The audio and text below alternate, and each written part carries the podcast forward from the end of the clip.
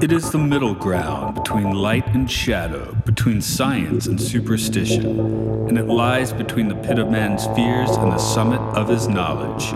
This is Time Enough Podcast.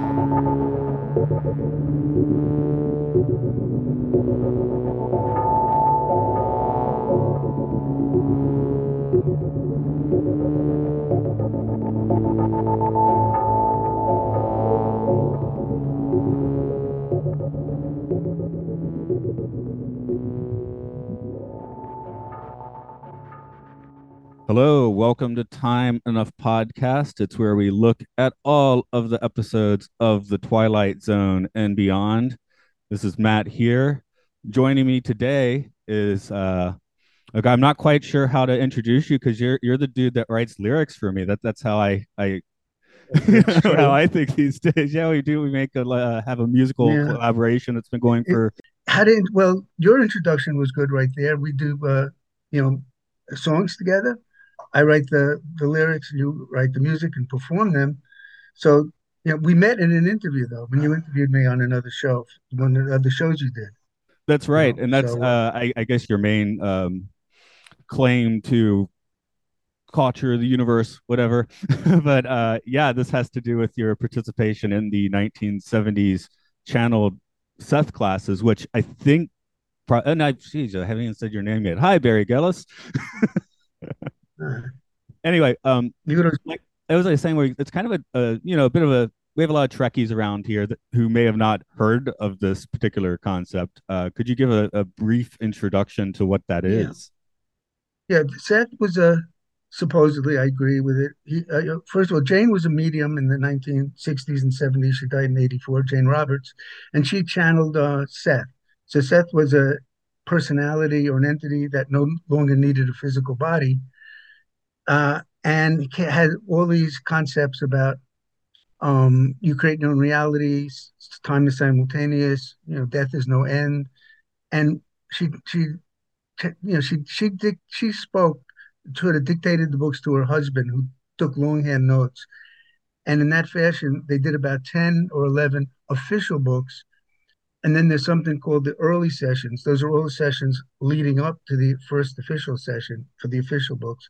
And then there's something called the personal sessions, with things that didn't fit into the books while they were doing, you know, book dictation, but it really was not with their personal.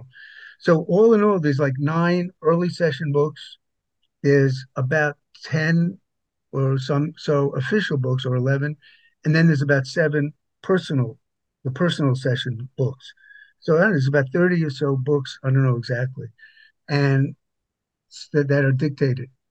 So that's, and also she had classes, what they call classes from the, she started nineteen sixty-four about, and she, she died in eighty-four. So in nineteen, um, about sixty-seven, she started having these classes in her living room. And they went on for about ten years also. And those classes produced transcripts each week of what Seth said. So I was at the Seth classes from seventy-two and seventy-three for about a year in that in that period of time.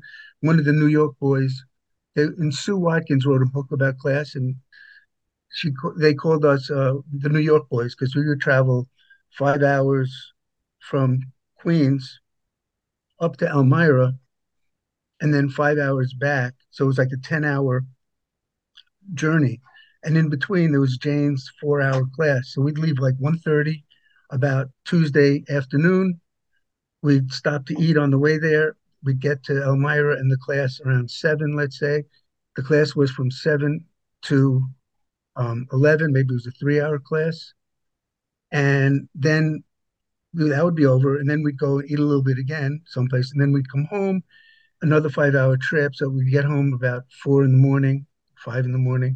So the it was a re- so Tuesdays was a big, was eaten up by going to Seth class for us. Now, we were in our early twenties, and we weren't, I, I think only one person was working, and he was able to get to get that day off.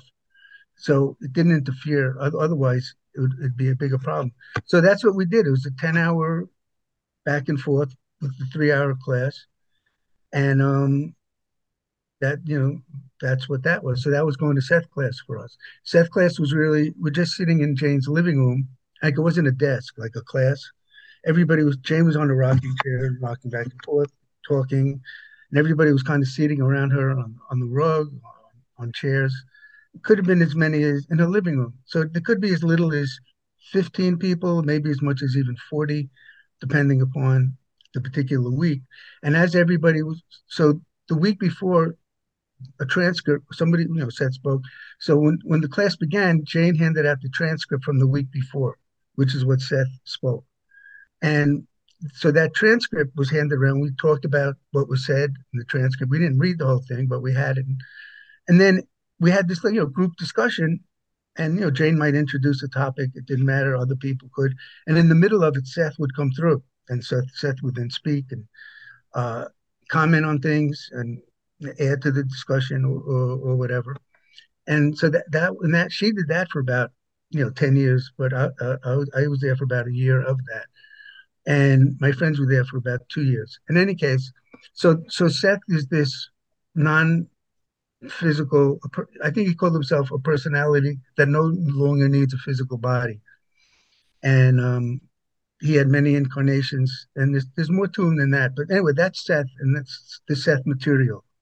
And the really interesting books, you know, they're more interesting than I'm than I'm making it, saying, because this, it's just so, I can't describe it here. We won't get into it, but there's so many things, and, you know, concepts that are just amazing. And, and I, but I'm sorry, the one that connects to this show mostly is the idea about uh, you create your own reality, um, is uh, reality creation. So when we talk more about the show, you you you see how that fits in into that. Yeah, I was going to so, say the, the, per, the personal appeal of those books, for me at least, is kind of like as a um, uh, like a mind gymnasium, sort of like, why don't you think about this this way, you know, and you not, not quite, maybe meditate on it, but just, you know, go down an interesting train of thought that you wouldn't have gone through without reading that book. And also, like today's episode, The Arrival, coming back to that book later and having it read completely differently, even though the words are technically the same, is that's so. Uh, but I mean, like, Like, like, I'm sorry, Seth's idea, like reincarnation, a lot of people believe in. But when you throw in simultaneous time, that everything's happening all at once, it's, you know, possible to be, to die in nineteen eighty and to be reborn in nineteen seventy. You, you know what I mean? So you could actually meet your incarn- reincarnational self. But, and he calls that uh, counterparts. And, um, you know, and he has the idea of probable realities, that uh, there's infinite number of probable realities. probable realities from which we kind of choose outside of linear time what we want to physicalize. And this is an ongoing process. And we're all in constant telepathic communication, telepathic and uh, you know, subconscious with each other.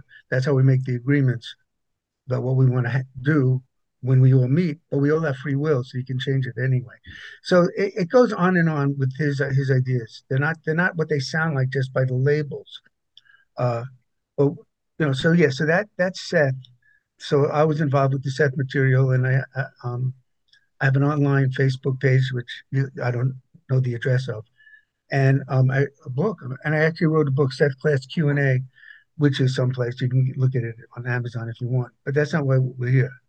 No, when you I know, started the podcast, I was like, "Do you want to put this lens on an episode?" And you immediately came out with The Arrival, which at the time I was like, "That's gonna be a while before I get to that one," but it's a while later. Here we are. So mm-hmm. uh, yeah. Let me get some of the nitty gritty business out of the way. I'm just going to do a quick trivia dump for everyone about this episode. The original air date was September twenty-second, nineteen sixty-one, and the script is by Rod Serling. Boris Sagal directed this along with other episodes of The Twilight Zone and shows such as Night Gallery, The Man from UNCLE, and Colombo. In a twist that may be even too dark for the Twilight Zone, Sagal died in nineteen eighty-one after accidentally stepping into the path of a helicopter rotor. I had to read that like three times. Like, really? That was just like... Everybody does that. Yeah, really. Grant Sheckley was played by master character actor Harold J. Stone.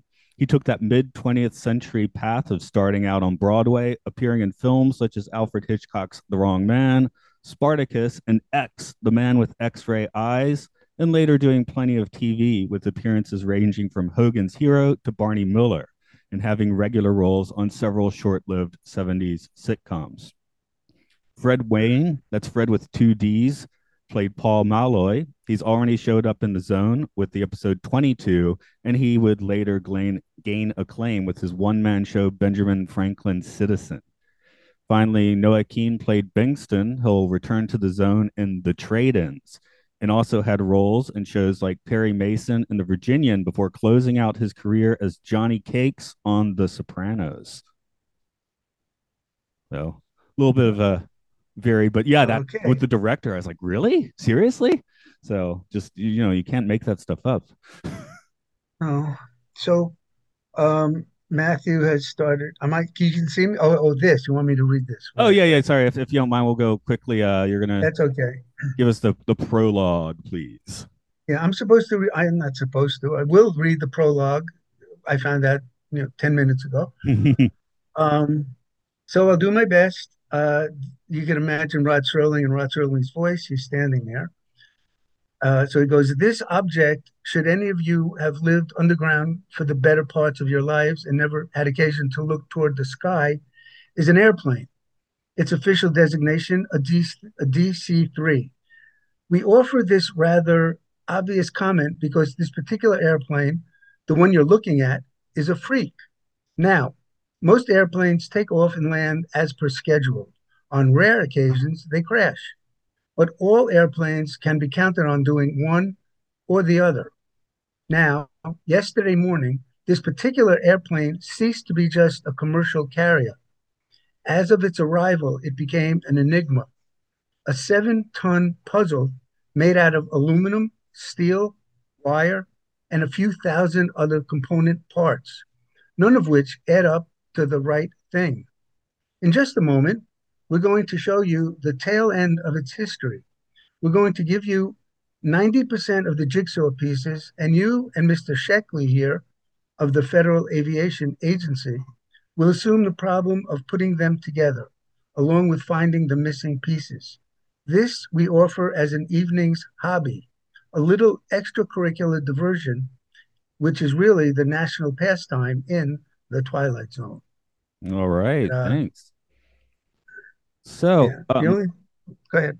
This is your choice, so I, I guess I'm going to throw the talking points out in, in your direction. Uh, this is an episode I don't think I had seen before. Um, I notoriously only had like a third of the series on, on disc before buying the whole thing.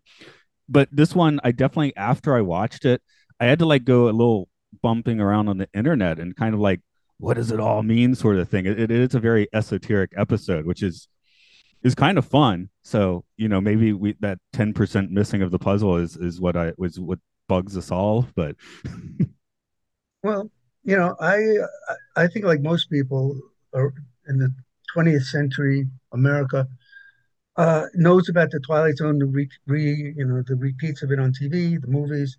So I love the Twilight Zone, and uh, it was scary a little bit, but not scary enough that it's hor- you know, horror and, and blood and gore. And of course, and then of the Star Trek also. So Star Trek, um, Jane and Rob, that were involved with the Seth material, love Star Trek. And there are references in the material to Star Trek, and they talk about it here and there, but I wasn't prepared to have that. And um, so, and then somebody, uh, somebody was going to do a movie, trying to do a movie on this, Raul De Silva. And um, he said he knew Rod uh, Serling, and he wrote his obituary, but they were friends. And he said that Rod Serling and Jane had communicated a little bit, you know, somewhat. And um, so I, I, I haven't verified that yet, but, you know, he would accordingly, well, not accordingly, I don't know what the word is, but therefore, so Rod, Rod Serling and the Seth material did have a connection that he heard of it, and, and they both liked each other. Um, but so what I'll do now, I have these notes I was going to read, and then uh, you can interrupt at any time, but then I, I can get in the points I wanted to get. Should yeah, we start sure. that? Let's go for okay. it. Okay. Some of it at the very beginning repeats what you said. uh, okay. Rod Serling wrote it, you know, the, the arrival. It was the first episode of season three. It aired nine twenty-two sixty-one. That was about three years before Seth came through Jane. He came through like sixty-three or early sixty-four. In the show, Grant Sheckley, who is the protagonist, says that the plane isn't there. But in, in Seth's idea, oh, I want to interrupt myself. I wanted to see what it was like reading my notes without rereading them beforehand. So I'm reading them spontaneously for the first time now, whatever that's worth. Okay. So in, in the show, he says that the plane isn't there. But in, in Seth's idea of reality creation, that's what we're, what we're basically going to talk about. In Seth's idea of reality creation, of you create your own reality, the plane would be there. In in the Seth's idea, the uh, objects are superimposed on each other, like in the in the show, and each person sees, you know, if it's a plane of their number and and stuff. But there is a plane there. It's not like it'll just disappear. According to Seth, that's what physical reality is. It's a reality of appearances. He calls it a camouflage reality. So um so in Seth and the idea of reality create uh, maybe it's in here. I'll say. Uh, so Seth's idea of reality creation, or you create reality, would be the plane. The plane would be there, superimposed on each other, with all the discrepancies, like in the show, but still actually physically there. This is the difference between Seth's ideas of reality creation and a person experiencing his own personal hallucination as physical, when it is actually uh, not with physical at all. When you experience it as physical, that's not the idea of reality creation. That's just a mental aberration, you know, delusion of, of sorts. In the expanse of reality, uh, it could be said that all the physical reality is not there, because according to this, we conjure it up each moment. And uh, so it, it's kind of, but that's neither here nor there now. So in the show, um, in the expanse of reality, everything's the appearance reality. This is why I personally don't like the term illusion when people talk about like reality is an illusion.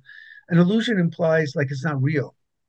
Whereas if you think of it as an appearance reality or a camouflage reality, you know, it, it's real. It's just not what it appears to be to the five senses. You know, there's more to it than what the five senses is.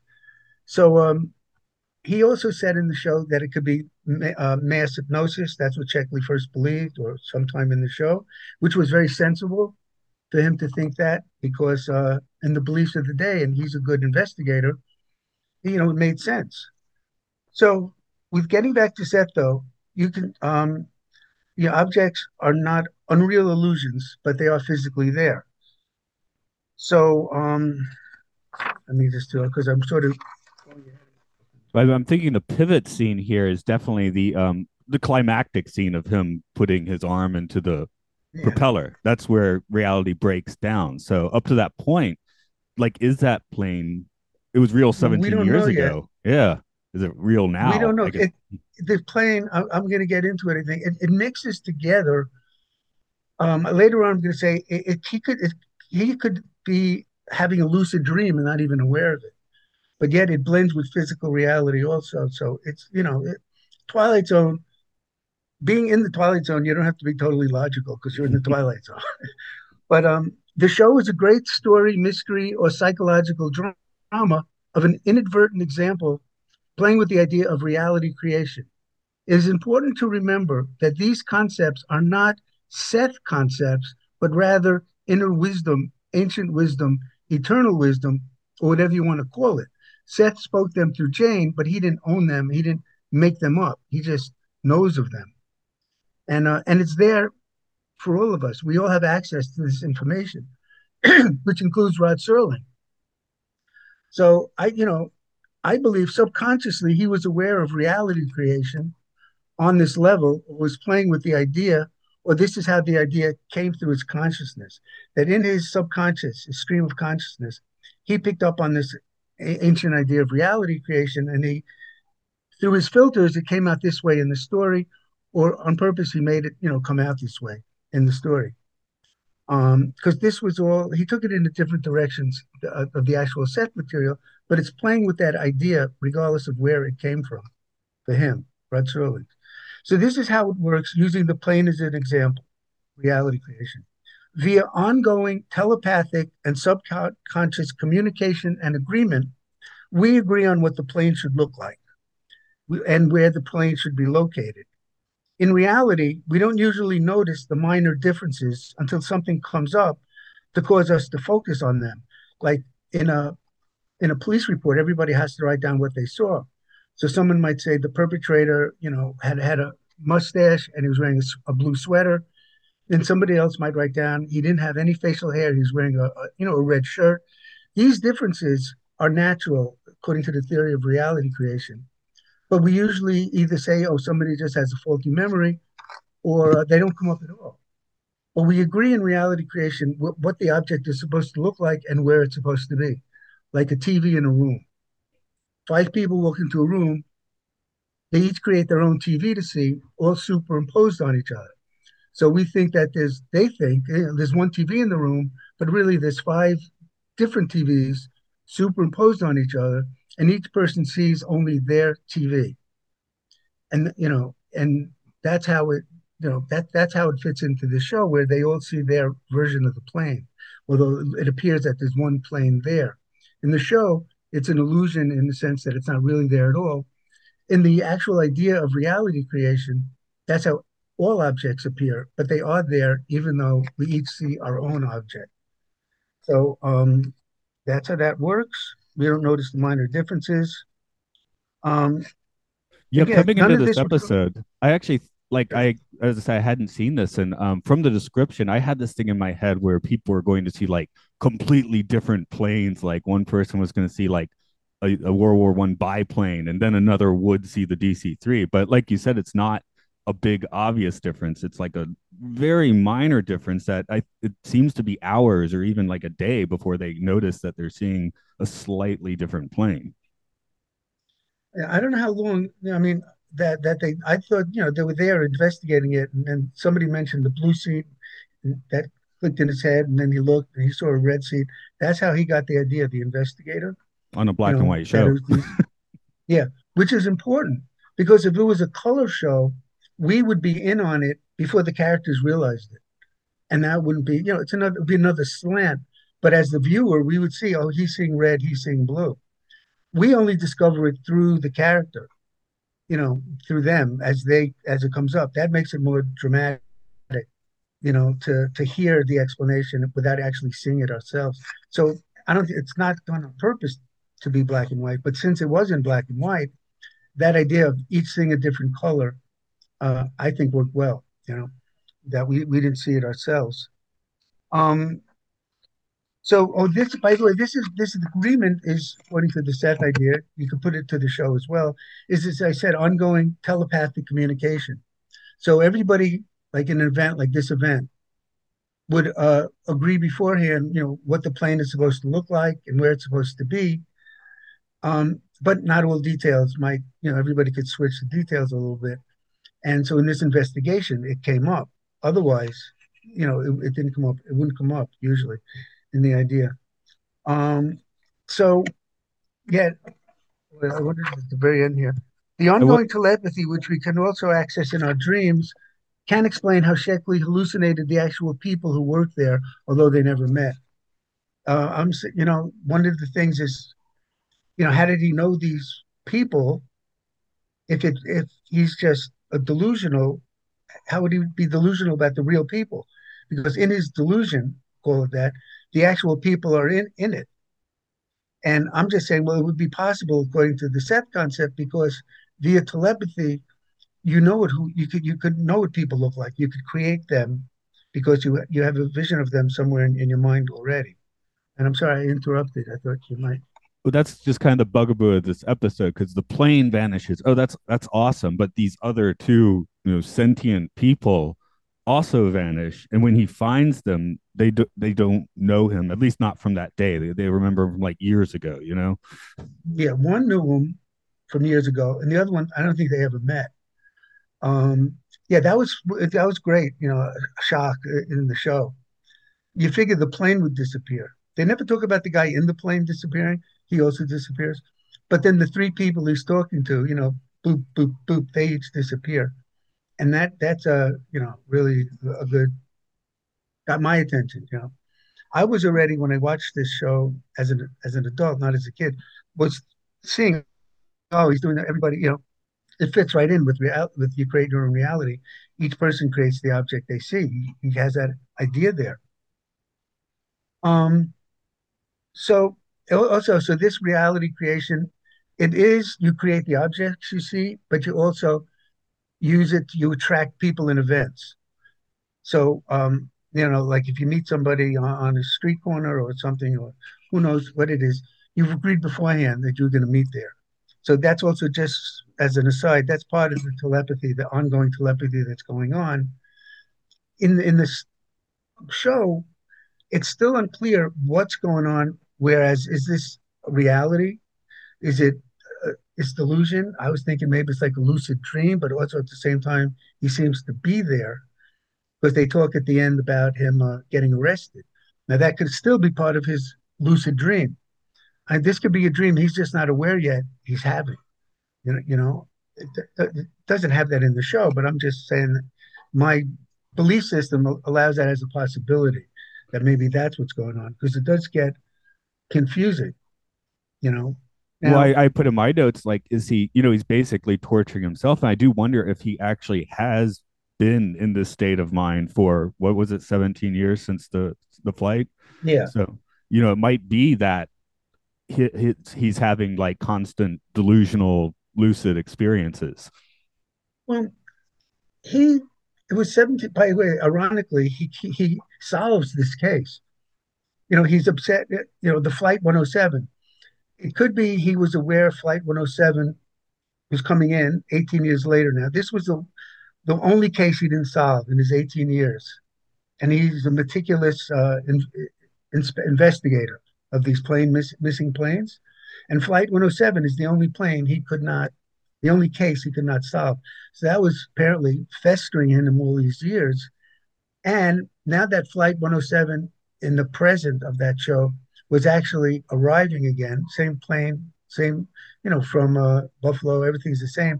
That could have triggered him, him, his awareness of that, because he couldn't, you know, he was obsessed in a way that he couldn't solve that one case. So I'm just adding here on, on the side that ironically, he did solve the case of the mystery plane, you know, why it was there, why it disappeared, you know, why it had different colors and everything. He solved it that it wasn't really there. So he solved that case of the of Flight one oh seven, you know, why uh, that it really wasn't the plane, really wasn't there. So I think that he was triggered. He must have read it in the paper, I'm guessing, and this triggered him. Now, did this trigger? Uh, he went to bed. He had a, a lucid dream about it. He went into an altered, you know, like mental state. Found himself in this area, because there's a blending of reality. And, you know, the plane landing, we saw them landing the plane, you know, the guy the guy with the flags. And we saw, without any funny film business, right when the plane landed, they noticed no passengers were there. So this couldn't just be normal physical reality, because it's some kind of, it, it, that's why I think this whole thing at the beginning is his, I'm calling it a lucid dream.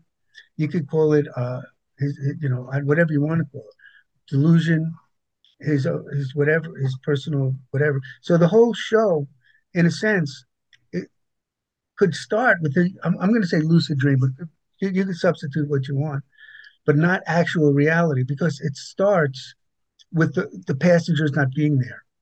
So it's not really starting with the plane landing. Like at the end, he's shocked. He goes, wait, didn't that plane didn't land? How, wasn't it empty? What is this actress doing coming off the plane?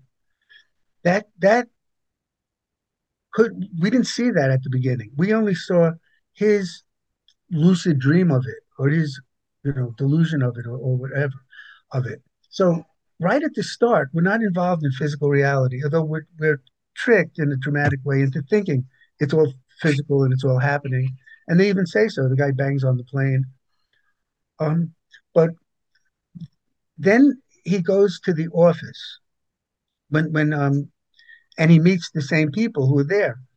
So this could be explained in, as a continuing lucid dream, because in this invisible, you know, inner realms, we do telepathically, we can know what people look like. So that could still be his dream, that he walked in and he had that conversation with these people. They thought he was crazy. Then he goes back and he's wandering through the, the hangar, and then it ends up he's getting arrested. Everything from the beginning of the show to the end of him, they're mentioning he's going to get arrested, could all be a part of his lucid dream. It, it doesn't have to be, um, you know, so th- that's how I'm looking at it now, because it also just had, makes sense, but it's a Twilight Zone. Yeah, I also had the thought that maybe the tail end of the show is after waking up, as in the lucid, or the, we call it vivid dream too, I guess, because he doesn't seem to know it's a dream. Um, but, you know, the feeling upon waking was so strong. Um, I, I just know this morning, I did two hours ago, it's nine in the morning here. I woke up at seven, and I woke up with kind of a fascinated unease because of the dream I had just had. So I'm like, you know, if you had had something so powerful, it, it could maybe mentally crack you a bit as it did this guy. Except you woke up in your bed. He wasn't in his bed. He was still in the hangar. So I don't think he woke up. You, you, you see what I mean? Yeah. The whole yeah. show was him in the hangar. So It, you so it's blending together what really happened, which is the plane landed fine. He was triggered somehow. Somehow he's there, and somehow these people are seeing an invisible plane, like, you know, which made sense with his uh, situation eighteen years ago when the plane was just missing, was never found. So if you want, the only, you know, way I, I tie everything together that makes sense is He's, the show begins in the middle of his lucid dream. I say a lucid dream because in that you're, you're aware of what you're saying and doing.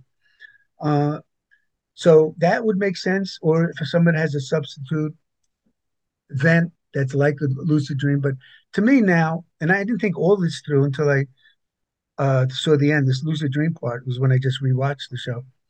Um, it, if you throw in the lucid dream possibility from the beginning when the plane is landing, without people, to the end where he's now getting arrested. To me, that now could easily be all part of the same dream. He just hasn't woken up on the show. You know? Yeah, like the if ending... the show went on five minutes, if the show went on five minutes more, he'd be like you, waking up in the bed, you know, and wiping his brow. Yeah, because the um the end is is sort of like the, you know, like, I can't get from there to here sort of thing. Him stumbling around, like not being able to move properly about the airport, you know, um, that, well, that I, seems, that's something I, I have that dream a lot where I'm like trying to get across town and there's like, I have too much stuff or there's too many obstacles, yeah. that sort of thing. Well, he's just in, in shock. I didn't, I just thought of it as he's just, this is just emotionally too much for him. He's, it, it happened. Now they're saying it didn't happen. What's going on? He never solved the case. To me, he's just like having a, you know, he's just in shock. He's just uh, in, in the bad state, but he's still at the hangar there. And the hangar is still a dream hangar because there's nothing else there, nothing else going on. So uh, the more I, the more I look at it now, it does fit that lucid dream thing. It kind of ties ties it all in, you know. Uh, um, I guess that, sometimes that, they say it's on. Lame to just tell your dreams, but I don't know. We'll, we'll consider telepathic uh, rivulets of thought, and, and consider that this might be pertinent to the episode. The the dream I was having was uh, three parts, three parts. One was like in a park, one was like at a school, and one was like in a kind of like um, warmly lit mansion corridor. And each time, I think I'm younger, and I'm with like a group of younger people, and I'm not actively doing this, but there's one one person who's specifically kind of aggressive and taking an ant or something, like like torturing the ant and then going up to larger animals like a cat. And every time he gets to a monkey, I like monkeys. And then when he's pestering the monkey in front of us, a door opens. In the park, it was very trippy because the door was out of nowhere. In the mansion, it was just a mansion door. And uh, some authoritative spirit like shows up and tells him to stop. And then the dream reset. And it was like the exact same thing, but in a different setting. So well, similar in a way, you know, the, with the repeating of an event instead of the plane landing, you have these of that event repeating for whatever reason. And I wonder if that comes um, in because I colored this episode thinking everyone was going to see something very different, where they saw very small differences. So in my dream, it's like, okay, well, let's make it very different each time now. Could be. Um, do, do you know the movie Repulsion? Did you ever hear that movie? Um, I've heard it's repulsing. That's that's is that Polanski? Yeah, It's okay, that, really, that's as smart as I can be about that, by the way. I haven't seen it. Yeah, that's, pretty, that's pretty good right there. It's a, it's called Repulsion. It was directed by Roman Polanski in nineteen sixty-five. So it's four years after the show, the episode that we're talking about. Just if you, to be familiar with the show, oh, and it was co-written by Roman Polanski and a guy named Gerard Brock. I obviously looked it up. So I don't know if they were influenced by this Twilight Zone episode or not. The connection isn't, well, in this, it's a really scary movie, not where there's monsters and whatever, but it's scary because it leaves you with the feeling that right now, as you're sitting in the theater, which I was at the time, not in sixty-five, I saw, you know, one of these things that play old movies, it leaves you with the feeling that you might be going insane right this very second and not realize it. That realization that that's a possibility is, to me, that was the scariest movie I ever saw because of that. I left that movie wondering, maybe I'm crazy. Maybe right now, everything around me is just not happening. I'm I'm making it up. I'm, I'm it's just, it, it, you know, so it left you with that. Now, this movie contained a lot of violence. Uh, it was explicit, uh, I guess, violence. Um, it was Catherine Deneuve's first movie, who's a very pretty French actress. Um, but in it, she is left alone. She's kind of a weird person, but she looks normal. She's left alone for a weekend, and she goes crazy in this. And she ends up, spoiler alert, if anybody's going to see it, she just ends up, uh, I don't know, I think she gets raped, but she ends up brutally killing people, hiding them in the different places in the house. She's walking through a hallway, and hands are coming through the walls, you know, like it looks like it's coming through latex or whatever that. You see these shapes of fingers and faces, uh, like the halls are moving as she walks through them. So and it's so it's and it's real scary, and, and it ends up um, the door, the sister comes back. The house is a mess. She's staying at her sister's house. She's hiding under the table, you know, and she's and these dead people are, are going to be found all around. So to me, this is it was much more powerful for these reasons. Um, but the arrival here I'm reading has the potential. Well, the arrival has the has a little violence at the end. The potential of it when he puts his hand in the thing. But in in uh, in this case, you, you don't know. Also, he's going crazy without awareness, uh, as that girl did, or I guess woman did, uh, in in Repulsion. Both of the, I'll call them protagonists, were were having experiences, and they were losing their mind. And they didn't know what was real or not. And in the Twilight Zone, there's a reason for it because of Flight one oh seven. In the other movie, I don't think they give any reason for it. So it gave you the feeling, just could happen to you at any time. Like right now, Matthew, you, right now.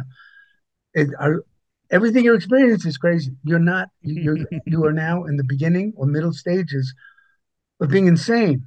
All right. But you don't, you don't even realize it. And that's, the, so that's what Repulsion left me with.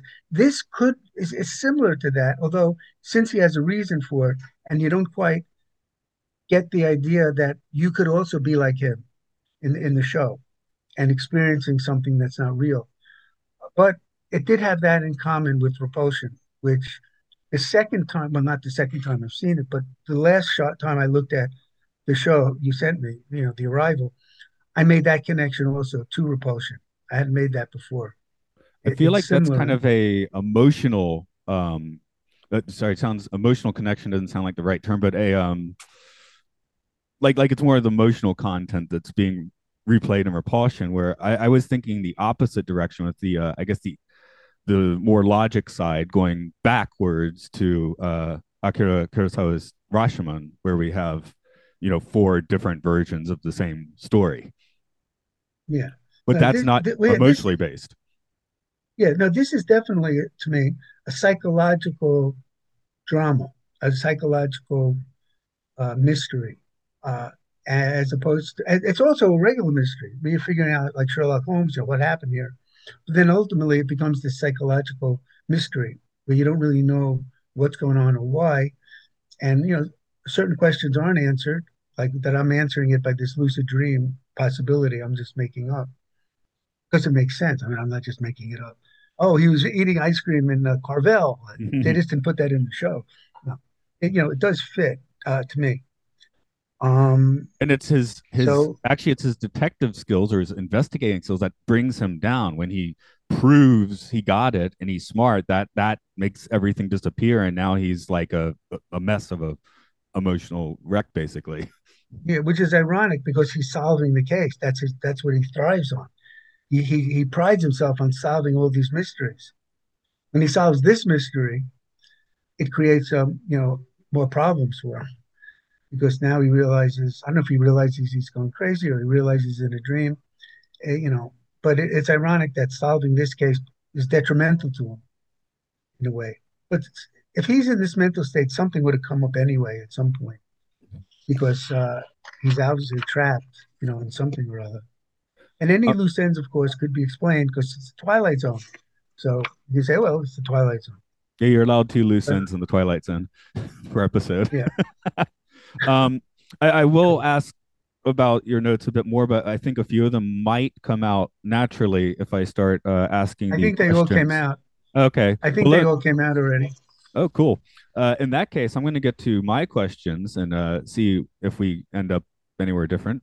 Uh, three questions. The first one is, in this episode, who exactly went into or through the Twilight Zone? Well, since it's the, he's the protagonist, Sheckley, He, yeah, I think it's a pretty obvious eyes. one. So the other people are just, you know, making, creating them, or or they're there, but they they're just like um, I don't know what guests, uh, ca- characters Servers. with him. Yeah, they're they're not they're not. Oh, what's going on? How they're in reality. They're not in the Twilight Zone as the way he is. That you know. Anyway, so I would say that basically he's the one in the Twilight Zone, and they disappear at the end, so they're not really there. So uh, this is Sheckley's uh, journey into the Twilight Zone. Yeah, so some episodes that's a more difficult question, but I, I agree this one. It seems pretty clear cut, especially if it's a lucid dream. He's the only one there, right? So, um, mm-hmm. so we Can will you come up with a, a, another possibility besides a lucid dream that could um, be. There is, okay, uh, I, I, I didn't bring it up earlier, basically, because I cannot remember the Russian author's name off the top of my head. Uh, Joe but, Smith. Yeah, just Joe Smith. But um, the idea of quantum jumping, which isn't, it's kind of a close cousin to the some of the uh, Sethian concepts. Yeah, that was a T V show, uh, Quantum Leap. Oh, yeah, yeah, yeah, yeah. So this guy yeah. was the idea that... Um, basically, like, we are all moving through different realities. So, like, again, it's similar to you make your own reality, but we're physically jumping. So when I meet you the next time, it's it's like a, you know, completely different iteration because we're all going in different directions through reality. The yeah, idea this being... is what this is the idea of what with the Seth material they would call probable realities. In other places, they sometimes say parallel universes. But probable reality is when you make a choice to do something. Like, let's say, you know, there are infinite probable realities. But let's say, you know, you decide to walk out of your house. You walk out at one oh one, a brick is going to fall on your head. And the phone rings. You could ignore the phone, walk out at one oh one and have the brick fall on your head as a probable, that, you know, that's a possibility. You can answer the phone and say, I got to get off quick, and go out of the house one oh five and find fifty dollars on the floor.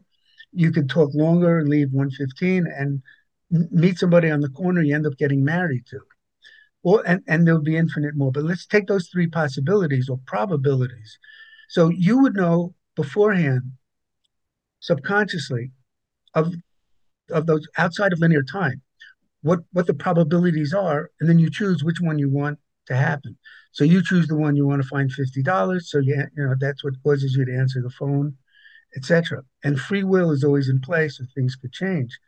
So, um, as a, as what you're saying in this show, well, it fits in that this is a there. A, I would say this is a Sheckley's probable reality, because the other people are disappearing.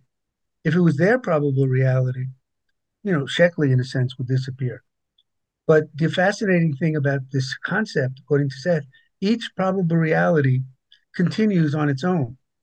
So if you, you know, you know, you get you you do get hit with a brick in one of the probable realities, or if you decide you want to be a dancer or a doctor, you're both the dancer in one probable reality, a doctor in another. Multiply that by an infinite amount of all possibilities. And just one more thing, same thing with dreams. According to Seth, the dreams don't end when you wake up. They continue on. And you might have noticed with dreams, I have, you kind of wake up in the middle of a dream. It's like it's ongoing. Suddenly you're in the consciousness of whoever you are in that dream. If you know, and then and then you wake up and you kind of leave, but the dream just continues. And if you're ever in a dream, and I, I sometimes do it, but sometimes mostly not, try to look in the mirror and see what you look like, because because you're you, so you just think you're you. But if you look in the mirror, you, you might be somebody else that might be connected to you or not. So if you could somehow in a dream remember to look in the mirror, uh, you might be very surprised. Oh, yeah. I had a so, very uh, trippy time with that. I, I had a dream once where I was, it was like a low ceiling room with red walls and kind of weird Aztec mosaics on it. And I was like, this must be a dream. So I did the jump method and it didn't work. I didn't float or anything. So I, I guess this is real. Then I looked in a mirror. I was like, oh, whoa. Okay. This is a dream. So what did uh, you look like? It, oh, it was like my face turned into like psychedelic snakes that I then went through like a vortex or something. Okay, I, I I don't mean that though. That's interesting and it's a dream, but I mean you you look, it's realistic, but you're it just was not for a you. second, you an, and then it broke down into you, like you just have yeah. another face, like you're another mm, person.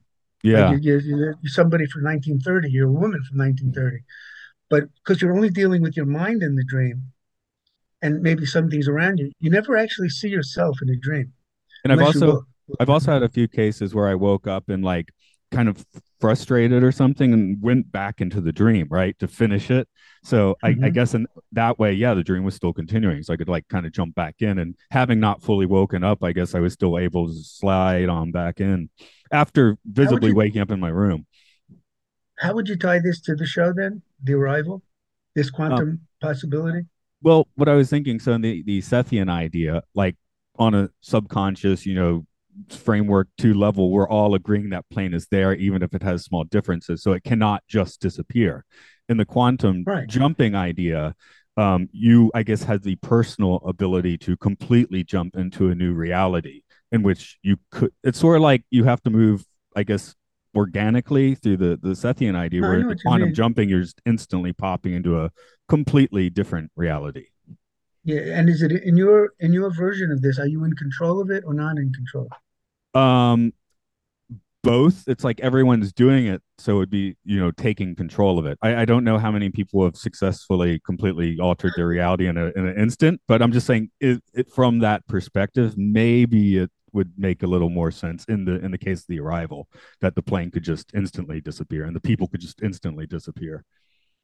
Okay, so you're saying the plane disappeared because he. shifted into uh, another, like a probable reality, another it, alternate reality. You know, yeah, I, I, I do. I, I like the lucid dream uh, interpretation, but I was like trying to find a way that you could make this be like, oh, this is happening. Uh, again, I, I, I'm going to go with the dream, but just, okay, if it is reality, yeah, but, is it possible? But, um, you know, because you got to remember after this, he does meet the people, he does go by the hangar, and he does get, uh, arrested, but he gets taken away, so it's kind of, it kind of stays in this this reality. It's kind of like in this reality, the plane disappeared for X reason, you know, for some reason. Well, I, I have my reason, mm-hmm. but um, so is that your first question? Oh, oh, that that was my first question. My second question, um, and and this is phrased the same in every episode. Uh, did in this case Sheckley deserve his trip into the Twilight Zone?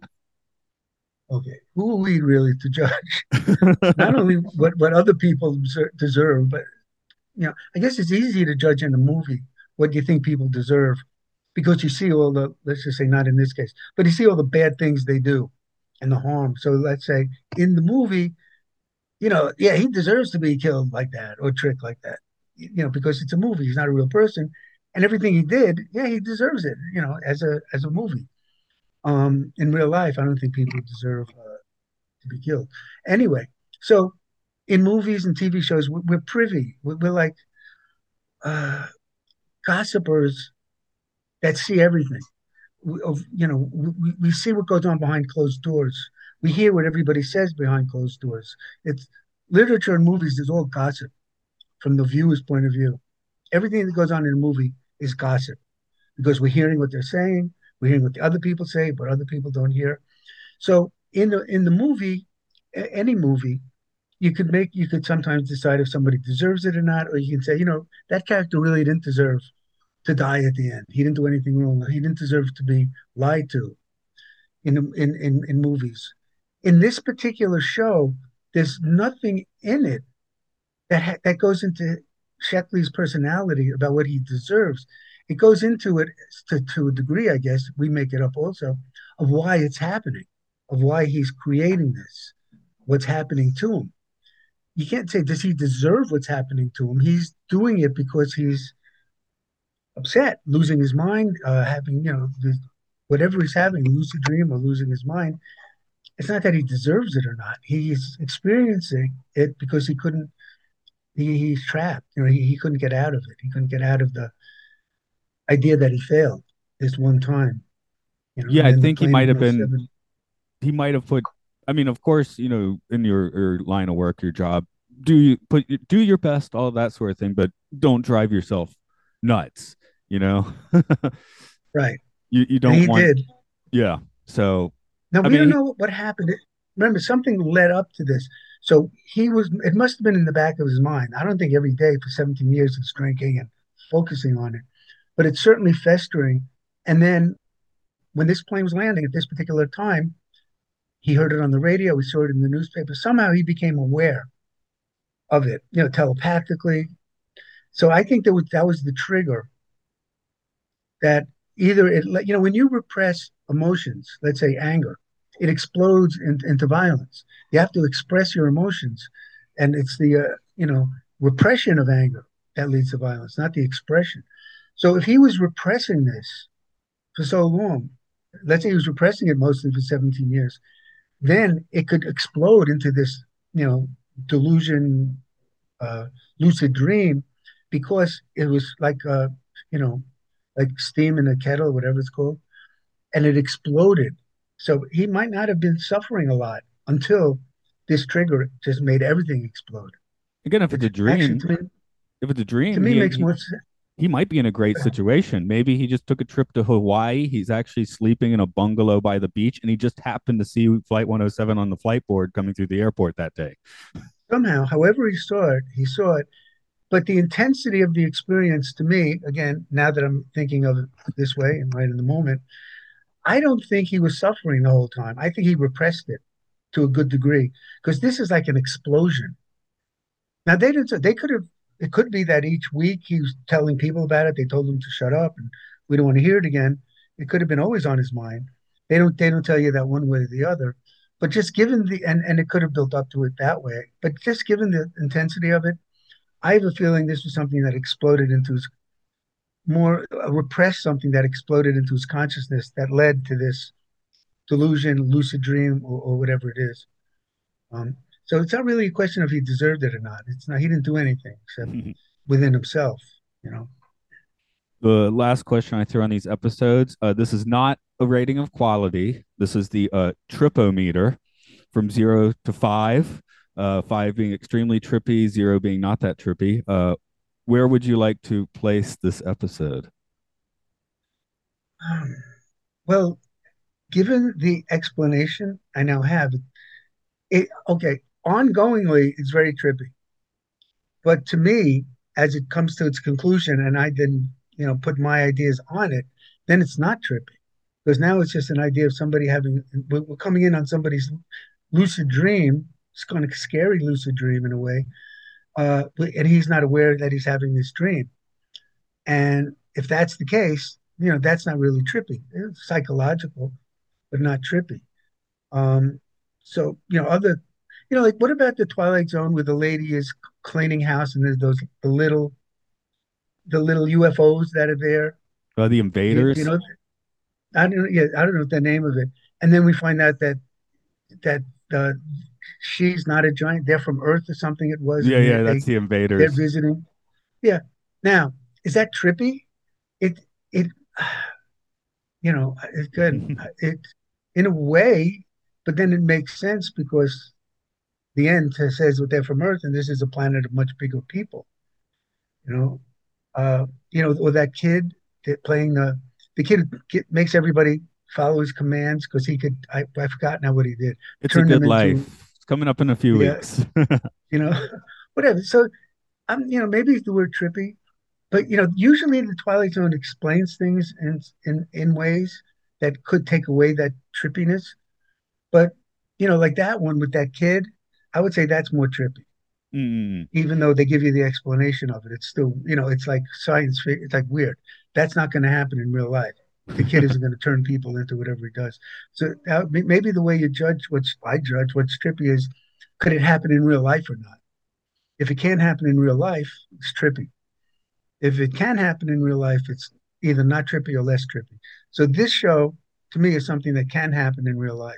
Have a lucid dream, not aware of it. So I would say it's either not trippy or less trippy. Okay. Although, as it's as you're being aware of it, it, it certainly is trippy. You know, how, how is all this happening? But then it ends up not being trippy. Okay, that that's the point of the question, because I think, you know, people's definition of trippies varies, right? For me, I, I was actually I, I think of my rating before I start recording. So, you know, because I, I was putting a four on this one. Uh, not not the five full on, but four, because, again, there's a lot of trippy stuff that we have to talk about. And then a lot of Twilight Zones just have that money shot scene. And I find that often influences how I rate it on the tripometer. And for me, that whole propeller scene, that's just one of the best things that's been on this show. Uh, I, I don't think this is quite a top five episode for me, but that's a top five scene. Just there's like a whole half minute of anticipation. That scene, that scene was trippy. Yeah, yeah. That scene I'm, was a five on, on Trippy Dome. The scene itself that you're talking about, that would that would I give a five to. Yeah. The whole show I give, you know, ongoing it gets trippy in and out. But as a whole, after I put my meaning to it, I'd have to give it a, a two, maybe.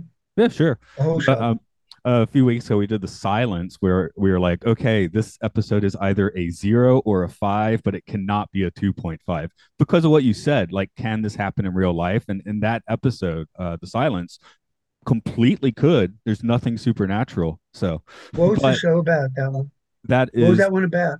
That's where at the uh, the the Richmond's Club, uh, the the older gentleman uh, makes a bet with the younger gentleman that he can stay completely silent for a year because he talks too much. Oh, oh God, that's horrible. Yeah. Yeah. So yeah. Completely plausible. Oh, just but but they're what they're doing is so whack that for uh, it's like zero or five on the tripometer for us. It's our yeah. decision. As a tripometer, you know, they have movies like that also where somebody does something, he'll kill somebody, and, and then they realize, but that person didn't do it. It was just a mistake. In this case, he's tricking him. People do get, yeah. But yeah, um, you know what was a good one? Like in the trippy way, where those old people become young people, and they, yes. they're starting to play soccer or whatever you it is. Kick the Can, which is uh, recreated yeah. in the nineteen eighty-three movie. So they did it at least twice. Uh-huh. So I, I don't, uh, and uh, there's also the Santa Claus one. There's a lot of those that are trippy. In that one, the Kick the Can one, do they ever resolve it? Do they stay, stay young? Do they become old again? I don't remember. Um, I've most recently seen the movie version in which I believe they, you know what? I don't even remember. Well, I think they stay young in the movie version, except for one person who just accepts their age or something like that. Um, I, I don't quite remember, to be honest, but uh, that's one that we're yeah. coming up to, I think, later in the season. So, um, well, that's amazing with movies. There are movies I've seen, Debbie and I, we both seen, and we like a lot, really a lot. And then we realize we have no idea how it ended. You know, like later on, like six months later, we loved that movie, but we still don't remember. Don't remember that. In the, I sent it to you because I came across it, but I realized now they're all over the place. The radio versions of the Twilight Zone. Um, I don't know if you. I, I sent you a copy of one. And oh yeah, eighty, yeah. Um, these it, Blu-rays I like have. Forty-seven. Actually. It's like forty-seven. It's like twice as long as this. So it must not change it really. It must just. Um, but I wonder if there's other clues in it because they did make it longer. I didn't, I haven't listened to it. Yeah, you have to, I guess, describe yeah. things more because it's a radio style. But it gives more answers. Maybe it gives more answers even.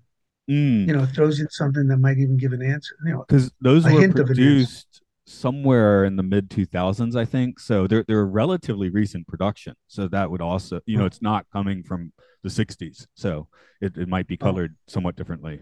But then sometimes so they have what? like very interesting actors taking on the, the voice roles. So, you know, like you more know, shows. Uh, I don't know if it's with the Twilight Zone, you might know, but shows like Gunsmoke. By the way, you still got to do that song about Gunsmoke and um, Have Gun Will Travel. Oh yeah, yeah, yeah, yeah, yeah. Anyway, Gunsmoke and um, was I didn't realize it was was a radio show for a long time. Even into the fifties, it was both on T V and radio. So those were ongoing. They're old-fashioned radio shows, even though it's in the, they got, they went into the fifties. Um, so I don't know if the Twilight Zone was ever a radio show like that, like it, it was simultaneously on the radio. You're it saying wasn't, this one isn't, but, is, but Serling actually got his start doing radio, you know, writing stories. And so it's not the Twilight Zone, but Serling did get his start doing this sort of thing on radio. Uh, there's The Hitchhiker from season one was a radio show long before they did the uh, Twilight Zone. And it just wasn't obviously on the Twilight Zone. But do you know if uh, that, that's the one where that lady sees the hitchhiker all the time? That's right, which is uh, death following her around, basically. Uh-huh. Yeah, I wonder how that differs. But something like that, you know, could probably be pretty much like it. It's the same story. When we talked about, I think in the radio version, the, the driver was a man, not a woman. So that really changes mm-hmm. the tone of the story, you know? And, yeah. uh, you know, with Star... Go ahead. Sorry. Oh, I was just saying, we- yeah, uh, these iterations, uh, you'll find a lot of these Twilight Zones go back. Like there was another episode, uh, I can't remember off the top of my head, but goes back to a story from like sixty years earlier. Um, it was, oh, the Odyssey of Flight thirty-three, which is an airplane. But in this very old version, it's a coach, you know, a horse-drawn coach, because the original story dates from nineteen hundred. So the Twilight Zone obviously changed it quite a bit, but... And which is this airplane one? The one that, that they're lost? What which, what happens in, in the story? Uh, the Odyssey of Flight thirty-three, where they um, seem to be uh, catapulted, you know, back and forward in time. Right. They look, they look down. They see dinosaurs and stuff. Yeah, and the World's yeah. Fair. Yeah. Uh huh. So, very, oh, you know, very it was cool. A great one. Willoughby. I, I don't oh know yeah. What that was called. The stop at Willoughby, yeah, that that's always yeah, in my top five that, Twilight Zones. That has, yeah. Maybe we joke about that sometimes. You know, people have little phrase jokes. Oh yeah, uh, with each other. That's that that's part of one of them. um, that was trippy. Of course, yeah, I don't think know it got a pretty high rating. Yeah, I guess. Yeah, um, the, I was going to say Star Star Trek is has a lot of Sethian ideas in it. Now, that came after the Seth material, you know, in the middle of the Seth material. And Jane and Rob uh, love Star Trek also. Um, offhand, I don't remember all the connections, but there, there's many, many Seth ideas in uh, that'll be another show. Many, many Seth ideas in Star Trek. Oh, yeah, for sure. So, um, I mean, you know, Star Trek is very, very closely related to the Twilight Zone. It's just we get the same cast every week and we're in space, you know. But as far as like the content, yeah, it's pretty close to what you get on on the original Zone. So, which is sometimes. Well, I, uh, it isn't... No, I was just saying remember... in general. Oh. Star... I was just saying in general, Star Trek has a lot of Sethian ideas in it, um, and it's you know, it, it's out there like the Twilight Zone. So you could say. Yeah, but it makes sense. It's the future and the different planets and different people. The way it's it's a great show. I never watched too much. It's and it's my, my fault.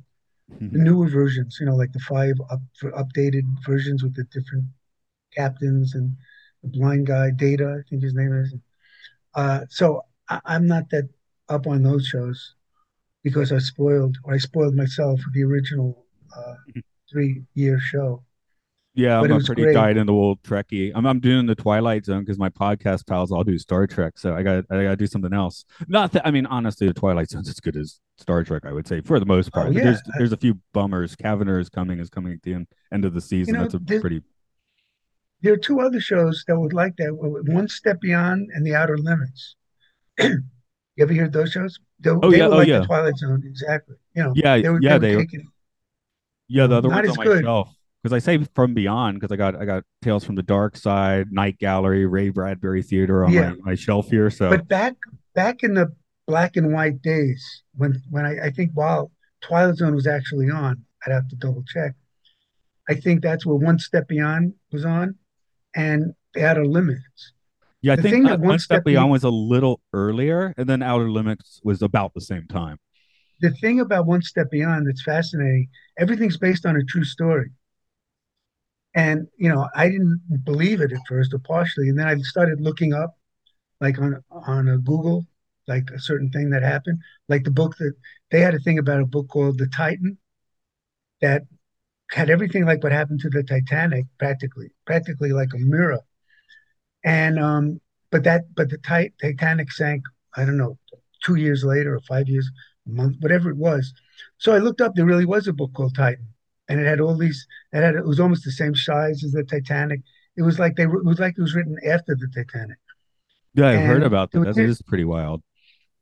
Yeah, and there are other things that you could look up with that show, and it's verified. So they, they took things from the newspaper or things that were in uh, like uh, gossip, you know, whatever it's called when people pass stories on.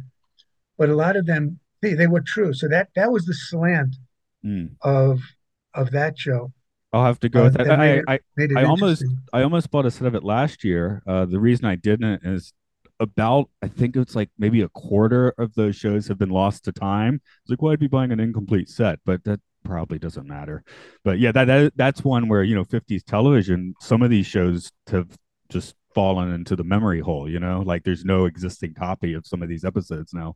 Especially radio shows, about eighty percent are missing. Oh, yeah, yeah. Uh, Twilight Zone got to that static shows. Where we have a uh, Dean Yeager like flipping out because he's hearing transmissions from twenty years earlier, you know.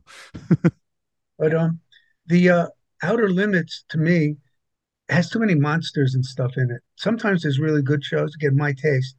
Sometimes they're very interesting shows, and I would like them. I have it. They have. I have it set to, uh, you know, D V R that it records that it records them, um, so I could see what they're about. Same thing with One Step Beyond. But a lot of times they involve monsters and then murder, and, and so yeah, like that's always kind of kept me a little bit away from The Outer Limits, just a little more alien of the yeah. week. Of, of course, Rod followed up with Night Gallery, which is a little more gruesome than the Twilight Zone.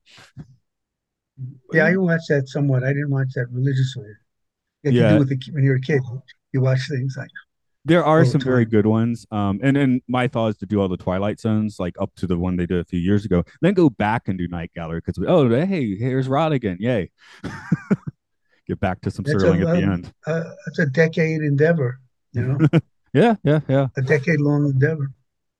Um, I guess we'll wrap up today. So uh, if you could tell the listeners where to find uh, some of your stuff, because you got books of poetry, books of of, of Seth. Yeah. Uh, we do some music. Where where do you want people to go? Yeah. um, I'm you know I'm usually not prepared at all. So if uh, I have a great book of poetry, I'll say so myself. I've written four thousand plus poems, and Seth referred to me in class as our poet, and um. Before I ever met Seth, a lot of Seth-type ideas are in the poems anyway. But so I, I have one poetry book out, and um, of course I don't know where it is now. Oh, here it is. They, but uh, you can get these things on, uh, I don't know if it's coming up, Mirrored, Backwards, Forwards. It's called um, Outside is the Secret Key. You can get that on Amazon. I have my own Seth book. It's called Seth Q and A. Oh, by the way, I'm going to put out Uh, on this um, Kindle thing, you could put out your own things. And I got, you know, as I said, four thousand poems. I got about at least easily ten poetry books. I just want to get out there already in book form, but it could be even twenty. But right now, that book you can get on Amazon. You can get the, uh, it's called Seth Material Q and A, which somewhere I have a copy of it, but of course, I'm not good at self-promotion. Uh, instead, I'm just not good at it. If it entered my mind, I might be good at it. But uh, anyway, so you could get that also at uh, on Amazon. Now, my, my email address, and you can put it up on, on the mail wherever, it's Bargell, B A R G E L L at A O L dot com. And if people write me, I could, I the the, the book, the Seth book is, is like twenty dollars. Um, but what I do is that uh, if people write me and give me their birthday, I go through all my, you know, poems, and I, I pick out the poems I wrote on their birthday, you know, not the year necessarily at all, but the day. So I would then include, I send poems I wrote on their birthday in there. I sign it. I, you know, the thing, you know, I make some kind of, oh, here it is. I make some kind of, again, it's backwards, but this is what it looks like. I don't know if you see it backwards. I got it forward. Oh, okay. Um, and so I write a little thing in, on the inside, you know, to Joe Smith, who's that Russian author, and I'll write, you know, something to him, and and you know, and then I'll include the poems. But that that that's thirty dollars for me to do all that work, and of course I send it. Uh, but you can get it easier online on a, without all that stuff, without sign, without the poems, on Amazon, and, and it's there. So that, and I'm I'm working on a book which I am religiously procrastinating, which I'm very good at. That's going to be, it's Seth Class Q and A, and it's because it's questions and answers about, yeah, what the book is. It's questions and answers. It's called um, The Spiritual Inner Journey of Self-Awareness. Original Seth Class member answers your questions. So people over the years, you know, ten years or so, write, you know, write me questions and stuff, you know, and then I answer them, you know, like in, in this, I don't know what this one is, but here's like the question, and then I answer it. So it has essays in it as well as uh, questions and answers about the Seth material. And so the one about Seth Class is going to be like that, but more questions and answers specifically about class. And but that you can't get at Amazon yet. Mm. Yeah, it's upcoming somewhere. And, and of course, if you take your email name, Bargel, put that into YouTube, you will find uh, the videos you posted of uh, some tunes we've done. So if you want to yes, hear the music side, there's a place to do that. Oh, yeah, I really think that's worthwhile. And I got to do more of. I have a whole pile. You can see I'm good at putting things off. That I want to do. You know, it's on my long list of what I want. It's, the list isn't in any order, but it would be on the top. Making up more of those videos for, for the songs you already did, we already put into what we call albums. Um, I don't have, we don't have, I only think I have like eight music videos for us. Something like that. Yeah, there's a sample there like, that people can. We, should, we should have ten, twenty.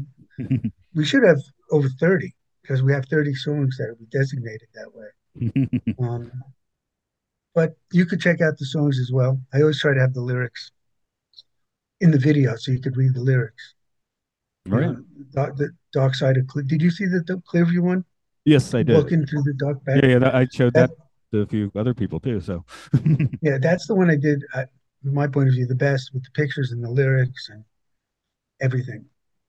So uh, check out that. Maybe hey, maybe I'll leave a link for that as well in the uh, notes. Yeah, oh, that'd be good. Okay. Well, as for this podcast, uh, it's Time Enough Podcast, of course. Uh, you can find us Time Enough Pod on Twitter, Facebook, and on Patreon. We are Podcastio, Podcastios, where we also do uh, podcasts about sci-fi films and Matt and Luke's Sci-Fi Sanctuary. Disney films with Occult Disney, and there's some video gaming ones with um, Luke Loves Pokemon, Monster Mash, about Monster Hunter, and the Game Game Show, which is for British guys yelling insults at each other. So we, we have our little oh, weird... That sounds like Parliament. Yeah. Sorry, that's, that's the British Parliament, right? Yeah, yeah. I've seen a few clips of that. I was like, whoa, really? British Parliament votes are good. The, the other one fun recently... Um, Uh, Luke of Matt and Luke's Sci-Fi Sanctuary in our business meeting while we were waiting started putting on YouTube clips of giraffes fighting. Have you ever seen this? No, giraffes fight with each other? Yeah, they're, they're whipping each other's necks around each other. It's crazy. Nah, not interesting. Wrestling? Wrestling, I guess? I don't know. It was really bizarre as you're saying. Well, usually animals have animals have conflicts like that to avoid, you know, killing each other. Like mm. That's how they solve things. They they do things with the neck. They could butt the, those animals that butt their head. Sometimes they just make loud noises at each other, stand up tall. But that's the natural way to avoid violence, which humans have not reached that height, you know, to just yell at each other and make a lot of noise and then solve it or actually talk it out. Mm-hmm. But um, oh. Anyway, that's for giraffes. Yeah. Giraffes Park. Jurassic Park. Ooh, ouch. as for as for now, I'm going to go uh, stick my hand in a propeller and see what happens. Okay. I, I'll do it too. So, it was great. Thanks for joining in. I have ketchup on that. Okay. Mm. Bye, everybody. See you, Bye. Matt.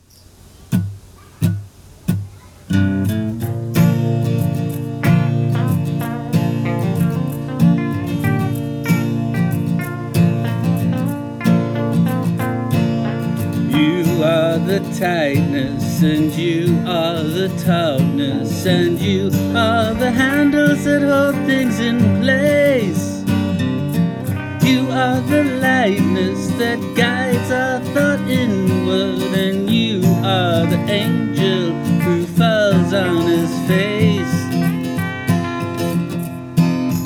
You are the coming of men and their beauty. You are the sighing of smiles and pain. You are the growing of trees and the coming of flowers and dying of cotton and rain.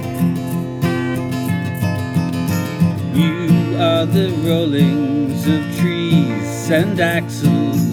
You are the foldings of lives gone astray. You are the knowing, and you are the knower. You are the known, grown, so young and so gay.